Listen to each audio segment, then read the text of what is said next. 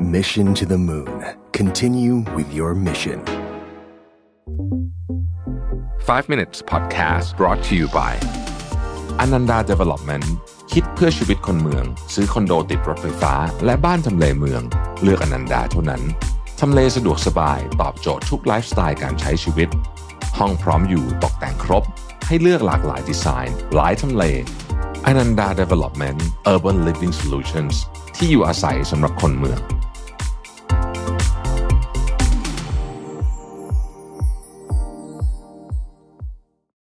สวัสดีครับ 5 minutes นะครับคุณอยู่กับประวิทยานุสาหะครับ วันนี้จะมาพูดเรื่องอาหารนะฮะบทความนี้มาจากคุณดัชการานานะครับเรื่องอาหารกับสมองสมองและการโฟกัสนะครับอันนี้ไม่ได้เกี่ยวกับเรื่องลดน้ำหนงน้ำหนักอะไรแต่จริงๆมันก็เรื่องเดียวกันนั่นแหละนะฮะหลักการในการคิดเรื่องอาหารนะครับเขาบอกว่านี่เป็นหลักการรวมๆในการคิดเรื่องอาหารเนี่ยว่ามันคุณควรจะกินอะไรดีนะฮะบอกอันที่หนึ่งอาหารของคุณเนี่ยไม่ควรจะเป็นอาหารที่เร็ว เหมือนกับหยิบปุ๊บกินได้เลยนะฮะก็คือตระกูลพวกฟาสต์ฟู้ดทั้งหลายนะครับอะไรก็ตามที่รู้สึกว่ามันเร็วนะฮะต้องระวังนิดหนึ่ง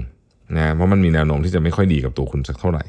อันที่สองครับอาหารของคุณไม่ควรสีน่าเบื่อ คือไม่ควรจะมีสีแบบสีเดียวอะนะครับเพราะว่าจริง ๆ แล้วอาหารเนี่ยนะครับหลักการอันหนึ่งที่นักโภชนาการเขาแนะนำเนี่ยก็คือการมีสีหลาย ๆ อย่างในอาหารของคุณ ซึ่งส่วนใหญ่สีเนี่ยมันจะมาจากผักผลไม้นะฮะ พวกเนี้ยมันช่วยเพราะว่า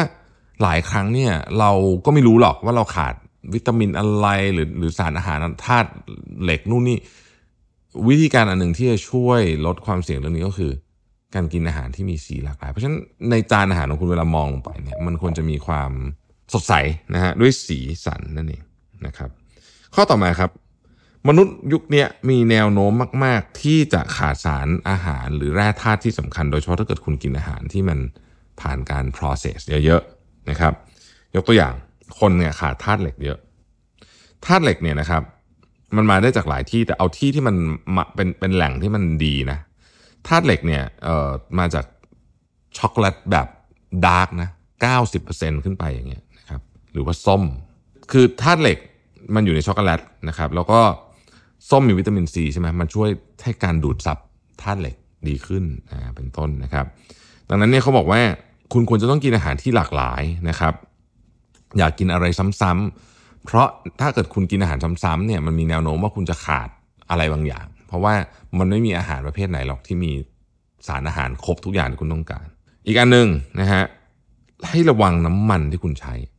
น้ำมันเนี่ยเอ่อที่คุณใช้เนี่ยมันมีงานศึกษาในอเมริกาเลยนะว่าน้ำมันที่ใช้เนี่ยนะครับมันจะเกี่ยวข้องกับเรื่องของการโฟกัสของเรานะครับ อาหารส่วนใหญ่ที่ ที่เรากินกินกันอยู่ที่เป็นพวก processed food เนี่ยเขาจะใช้น้ำมันพืชใช่ไหมเยอะนะครับ ซึ่งเอาจริงแล้วไม่ค่อยดีเท่าไหร่ เปลี่ยนมาใช้น้ำมันพวกตระกูลอย่างเช่น olive oil นะครับหรือ avocado oil อะไรพวกเนี้ยจะดีกว่า ถ้าคนทำกับข้าวกินเองที่บ้านก็อาจจะใช้น้ำมันไม่เยอะ แต่ถ้าเกิดคุณกินอาหารข้างนอกไม่ว่าจะเป็นขนมขนมอะไรพวกนี้มันมีมันมีกระบวนการของการเอาน้ำมันเข้าไปทั้งสิ้น เพราะฉะนั้นเนี่ยเรื่องนี้ก็เป็นเรื่องที่ต้องระมัดระวังนะครับ เรื่องของน้ำมันที่ใช้ สุดท้ายครับ ไอ้สแน็คทั้งหลายอะนะฮะขนมขนมไอ้สแน็คเนี่ยนะครับไม่ว่ามันจะเป็นอะไรที่ดูเหมือนไม่น่าจะมีอะไรมั่งนิดหน่อยเองอะไรอย่างเงี้ยนะฮะ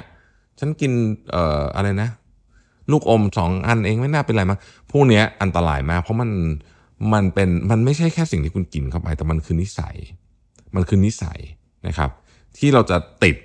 รู้สึกเดินเดินรู้สึกแบบอ๋ออยากกินแบบอะไรอะ มะขามไอ้เม็ดๆอะนะมะขามแบบใส่น้ำตาลอย่างนั้นนะฮะมันเป็นคุณไม่ได้หิวอะ